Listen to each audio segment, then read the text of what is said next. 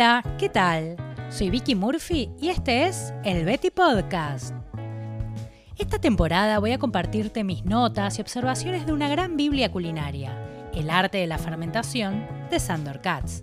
Te invito a recorrer este libro, tomar apuntes, sobre todo a experimentar y también a divertirnos, obvio.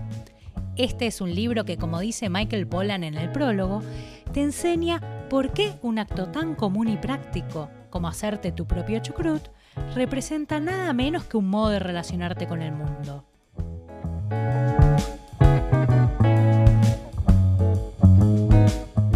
Hola, ¿qué tal? Bienvenidos, bienvenidas, bienvenides al Betty Podcast y esta primera temporada vamos a recorrer el libro de Sandor Katz, El arte de la fermentación, que es un libro que a mí me encanta y que me hubiera encantado también leer o tener a mano la primera vez que hice un chucrut porque creo que eh, me hubiera sacado muchos miedos que tuve en ese momento y de alguna manera elegí eh, este libro un poco por eso, porque creo que es realmente una guía y es un libro que funciona como un acompañamiento en el proceso de la fermentación de lo que sea. Está muy lindo escrito, recolecta realmente un montón de voces y de conocimientos de todas partes del mundo y tiene realmente como muy muy claro ese espíritu de querer socializar el conocimiento de la fermentación, incentivar a que la gente fermente en la casa y que no se pierdan, que no se pierdan esas técnicas, ni sobre todo el placer de comer algo hecho en casa por nosotros mismos, ¿no? Así que esa es la razón un poco por la que elegí este libro.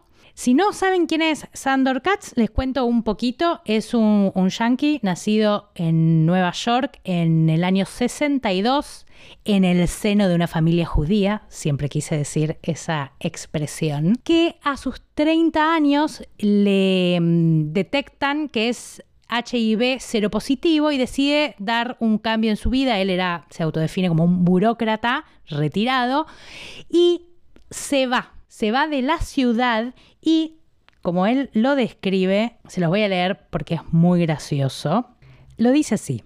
Yo tenía 30 años, me acababan de anunciar que era cero positivo con el VIH y estaba buscando un cambio grande que de momento no era capaz de imaginarme. Entonces, y esto es muy bueno, un encuentro casual me condujo hasta una comunidad rural gay instalada en el bosque. Increíble, ¿no? Me muero por saber en qué consistió ese encuentro casual y medio muy flash Blancanieves, ¿no? Me da un poco esa sensación. Cuestión que se va en este cambio de vida hacia el mundo rural y es recién ahí cuando en un momento se da cuenta en, la granja en, la que vivía que había como una sobreproducción de coles y repollos y dice, ¿qué onda con esto? ¿Qué hago? Bueno, luego voy a ver qué es esto de fermentar.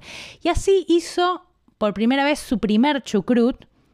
Lo hizo, no le pasó como a mí. El primero le, evidentemente, no le dio miedo, lo probó, lo comió y empezó a investigar más, entró como en esa del mundo de la fermentación y a experimentar.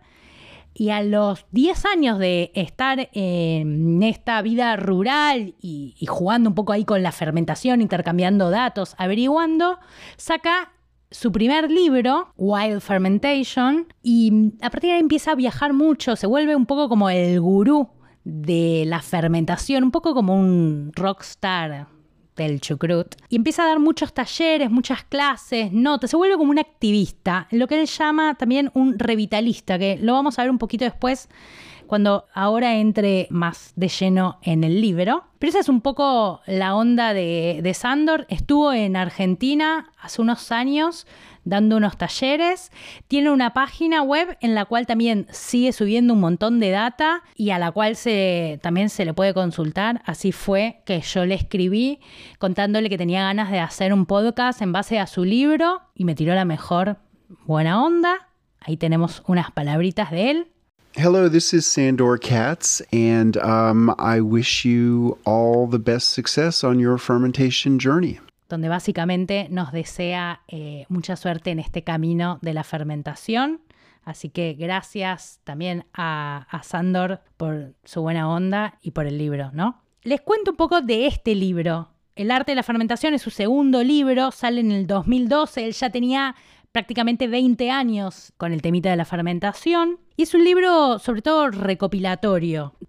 Este libro sale en Estados Unidos, eh, claramente la primera versión es en inglés, ahora se consigue en una traducción española, está disponible también acá en, en Argentina y en otros países de habla hispana. No existe versión en español digital, pero el libro es bellísimo, tiene un montón de ilustraciones que lo acompañan, que es muy lindo. Y para entrar más de lleno en el libro, quiero que arranquemos en este primer episodio viendo un poco el prólogo que es de Michael Pollan y que vale cada línea, y la introducción que hace Sandor. Después les voy a pasar a contar un poco todo el índice y cuáles van a ser todos los episodios que vamos a recorrer en esta temporada. El prólogo lo escribe Michael Pollan, tal vez lo conozcan por su libro famoso El dilema del omnívoro, o también por una charla TED que circula mucho en la cual nos invita a ver el mundo desde el punto de vista de las plantas, o tal vez lo conozcan por la serie de Netflix Cook, bastante carnista, Michael, hay que reconocerlo, o tal vez simplemente lo tengan por su curioso parecido con Michel Foucault. Pero la cosa es que aparte de que Polan es un tipo muy interesante y que, mezcla cuestiones filosóficas con la alimentación y la producción de alimentos en general. Me parece es un tipo interesante para ver un poco su producción y qué es lo que piensa. Y lo que me gusta rescatar del prólogo de Polan es que dice que es un libro que a él le resultó inspirador porque realmente se animó a hacer cosas que no hubiera hecho antes de haber leído el libro. Cuenta que la casa se le empezó a llenar de frascos, que tiene incluso hasta damajuana con birra artesanal, y hace una descripción muy gráfica y muy bonita, y dice que de noche, cuando la casa está en silencio, oigo los borboteos tranquilos de mis fermentos. Se ha convertido en un sonido muy gratificante, pues quiere decir que mis microorganismos están contentos. Esa imagen del ruidito, del que sale de los frascos donde se está fermentando algo es realmente maravilloso. Este es también, nos dice Polan, un libro de carácter político, porque no solo te enseña a hacer las cosas, sino que te enseña lo que significan. Y dice que hacer tu propio chucrut representa un modo de relacionarte con el mundo. Que me parece que eso está, está buenísimo, yo comparto un montón esa mirada de que no es solo lo que comemos, sino cómo lo conseguimos, cómo lo compramos, cómo lo preparamos, qué técnicas usamos. todo eso habla un montón, no solo el alimento y qué nutrientes tiene. Y en ese sentido, creo que claramente se puede pensar toda la alimentación, todo lo que comemos, como, como un motor político, ¿no? Digo, se lo puede encarar desde ese punto de vista creo que hoy por hoy, ante el avance de, la industria alimenticia, es cada vez más, más importante pensarnos en relación a lo que comemos. Y acá, mm, también retomando un poco con, lo que decía Polan, esto de que es un libro político, dice que esto de que nos enseña a relacionarte con el mundo. Puede sonar un poco exagerado, pero que dice que ese es el gran logro de Sandor, convencerte de que efectivamente es así.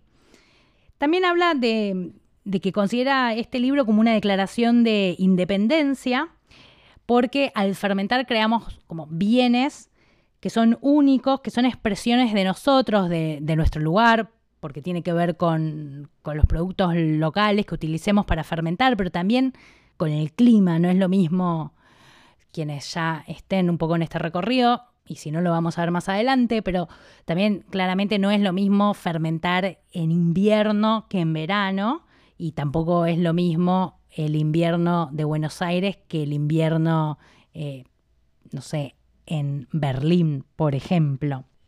Así que de alguna manera todos esos alimentos que producimos son una expresión de nuestro entorno también, ¿no? Y en ese sentido son como una cosa única. A diferencia totalmente de eh, esta cosa de ser un consumidor pasivo que va y compra algo industrializado que es igual al que está en cualquier otra góndola.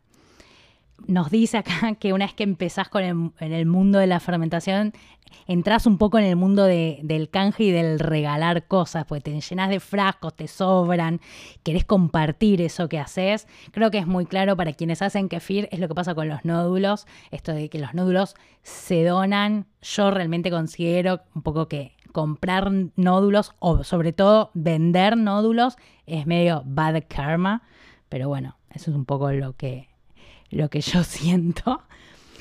Y también, bueno, en el prólogo Polan nos habla de un propósito secundario que hay en este en el libro que tiene que ver también con replantearnos nuestra relación con el microcosmos. Existe como toda esta guerra ¿no? contra las bacterias y, la superasepsia más allá del contexto, al menos en el que yo estoy grabando esto ahora, que es el de la cuarentena y del coronavirus, pero ya desde antes de esto había como una especie de, matar todas las bacterias. Y esto ¿no? Puede ser, eh, ya se sabe, ¿no? Un poco contraproducente. Ya sabemos lo que pasa con el abuso de los antibióticos y con la automedicación, que a la larga se termina generando estas superbacterias que al final son peores que aquellas que queríamos como eliminar. Medio un círculo vicioso.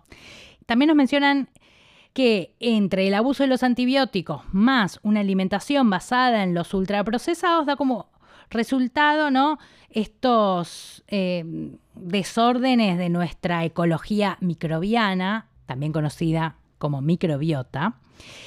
Y no sé si están un poco al tanto, es algo que yo menciono bastante eh, también en mis posteos, que es todos estos descubrimientos que se fueron haciendo de la relación entre nuestro, nuestra flora intestinal y el cerebro, el, eje intestino-cerebro, se lo, se lo, menciona bastante así. Y entonces, eh, nada, claramente se, se, entiende que las claves del bienestar son también, ¿no? O radican en el bienestar de la microflora intestinal de nuestro cuerpo. Y nos dice Polan, parece que a esta microflora le encanta el chucrut. Nombra mucho el chucrut, Polan evidentemente le encanta, yo también soy fan. Nos dice Polan también, ¿no? Que en, esta guerra un poco contra las bacterias, Sandor se posiciona como post-pasteriano, ¿no? Eh, y que nos invita Sandor, ¿no? a renegociar las condiciones de nuestra relación con este microcosmos. Y cierra diciendo, espero plenamente que este libro, como un cultivo microbiano muy vibrante, engendre millares de nuevos fermentistas que hacen mucha falta en estos momentos. Bienvenidos a la fiesta.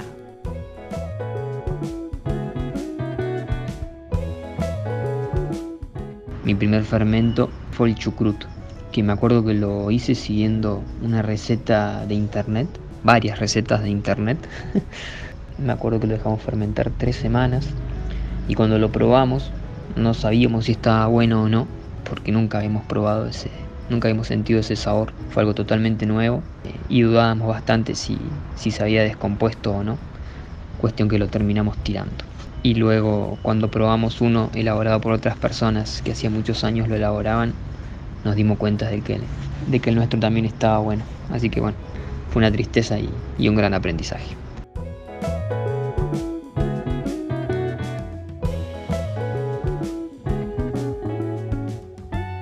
Ahí escuchábamos a Julito de arroba cosi.nando.ando, donde nos contaba sus primeros recuerdos relacionados con la fermentación. Somos varias personas a las que nos pasa eso de tener miedo en la primera experiencia con el chucrut. Sandor, evidentemente, no sé, estaba mejor asesorado o algo. Y ahora quiero que nos metamos ya en la introducción del libro que escribe Sandor, que un poco nos cuenta esto de que nació en Nueva York, que siempre comía cosas fermentadas, porque hay un montón de, de alimentos que son producto de una fermentación, pero no los pensamos como, como tales, por ejemplo, el pan, el pan de masa madre o un montón de, encurtidos. Pero la cosa es que recién, cuando hace este cambio de vida y, se pone a fermentar, es que empieza a ver los alimentos fermentados desde, desde el lado de los beneficios que nos traen todo este tipo de, alimentos. En el 99, en su primer taller, ahí se empieza a dar cuenta de este miedo que tiene la gente al iniciarse en la fermentación, que básicamente el miedo radica en cómo darte cuenta cuáles son las buenas bacterias y cuáles son las malas, ¿no? Esto es, creo que, que es también lo que me pasó a mí cuando hice mi primer chucrut, que, que me dio miedo. De repente no confié, no confié en el proceso, no tenía, realmente había leído muy poco al respecto. Había probado pocas veces un chucrut antes, no tenía muchas referencias y me sobrevino el miedo.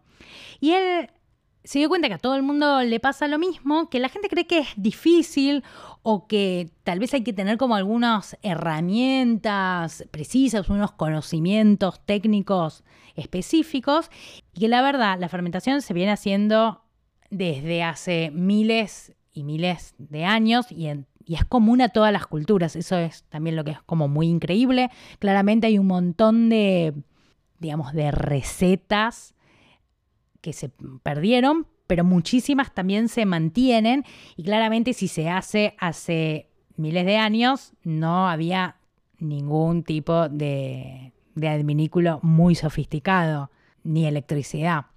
Entonces, claramente, si se podía hacer hace miles de años, lo podemos hacer hoy por hoy en nuestras casas. Y un poco ese también creo que es el, espíritu del libro, es como remarcar esto de que es algo que realmente podemos hacer todos, todas y todes con lo que tengamos. Sandor también nos cuenta que este libro es de alguna manera una recopilación de estos prácticamente 20 años que él ya lleva investigando el mundo de la fermentación, conectándose con gente, como con con comunidades fermenteras, intercambiando data, viajando, averiguando. Entonces, lo que hace es medio como una recopilación de todas estas, de todos estos saberes y todas, todas estas distintas tradiciones, lo cual está buenísimo porque realmente es, en ese sentido me parece súper valioso el libro, tiene como un valor cultural, aparte de lo puramente culinario.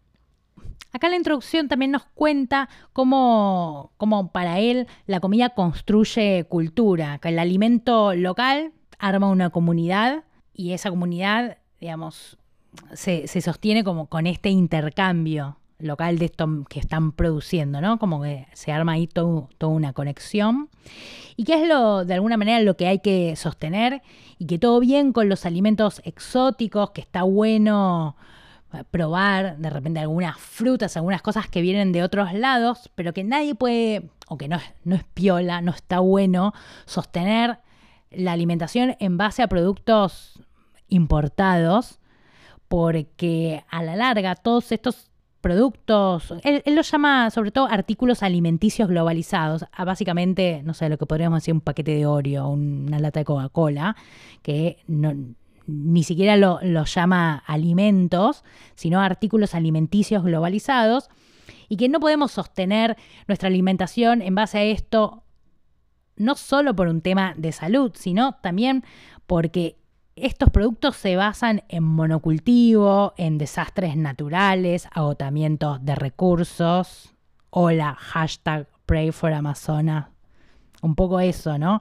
Entonces, de ahí surge esto que, él menciona como movida revitalista, que se puede ver, sobre todo, yo creo que es algo bastante yankee, pero ahora tratemos de, pensar si, si, también lo podemos ver en otros lugares, que es jóvenes agricultores, gente de las ciudades que decide irse a ámbitos rurales y a básicamente dedicarse al campo, a producir sus propios alimentos, son pequeños productores. Em, yo creo que, la figura yankee de ese joven agricultor que se va a, digamos, deja la ciudad y se va al ámbito rural, no sé si me cuesta verla tan claramente acá, al menos en Argentina, pese a que tengo eh, algunos, alguna amiga, algún amigo que se ha ido a vivir fuera de zonas urbanas y que tienen otro contacto con, la naturaleza, pero son huertas pequeñas, tampoco creo que entrarían en el rubro de agricultores. Y creo que la figura tal vez que, más se puede parecer son eh, los trabajadores de la tierra, lo que hoy podríamos también ver eh, agrupados en la UTT, la Unión de Trabajadores de la Tierra. Creo que son pequeños productores que están agrupados y que proponen una relación con, con la tierra y con el alimento y con la localía del consumo distinta. No sé qué les parece a ustedes en cuanto, en cuanto a eso.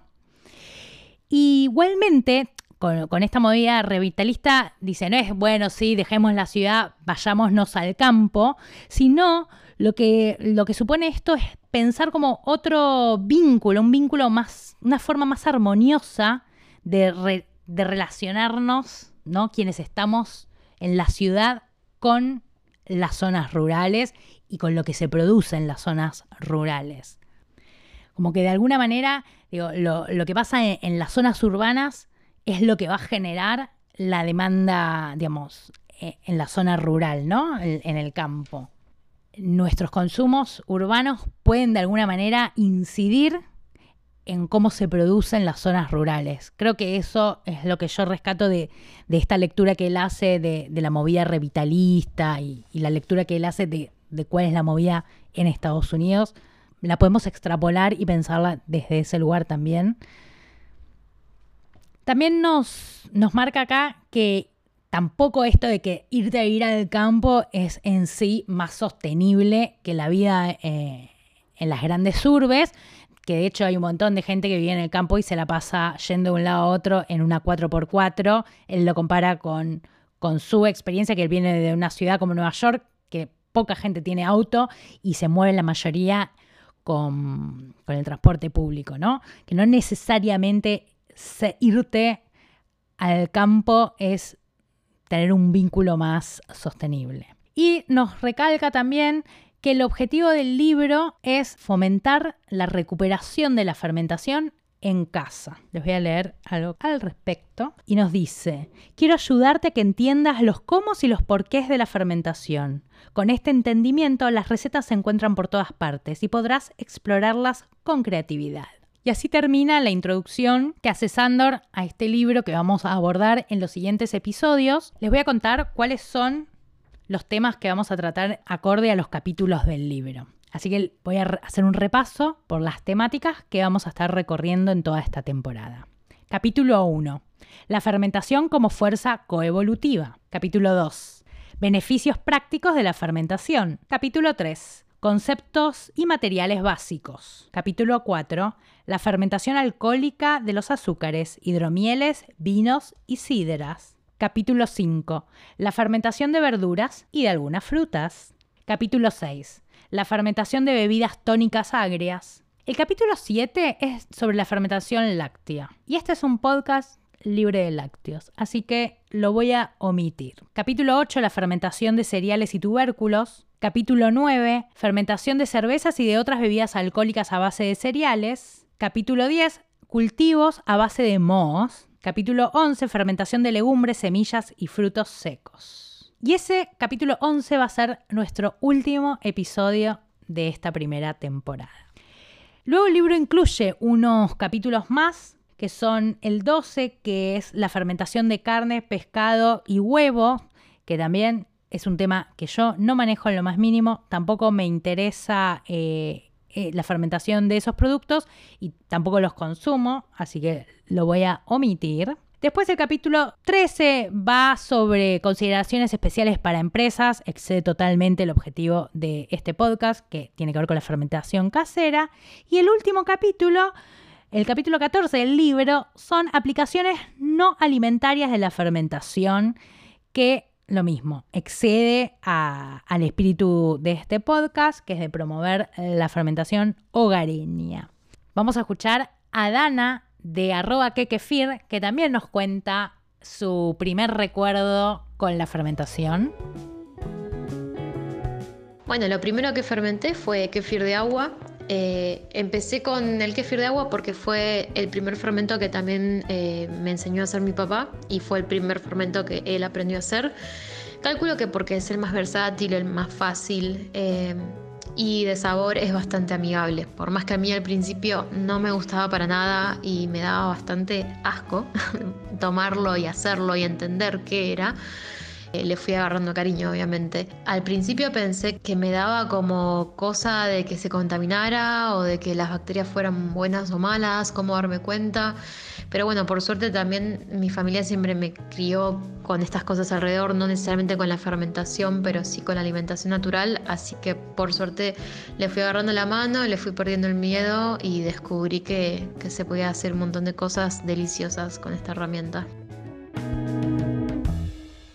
Gracias, Dana, por, por el aporte. Y así vamos terminando este, este episodio cero, este arranque, esta introducción a lo que va a ser el podcast y a todo lo que se viene. Espero que les haya gustado, que se interesen.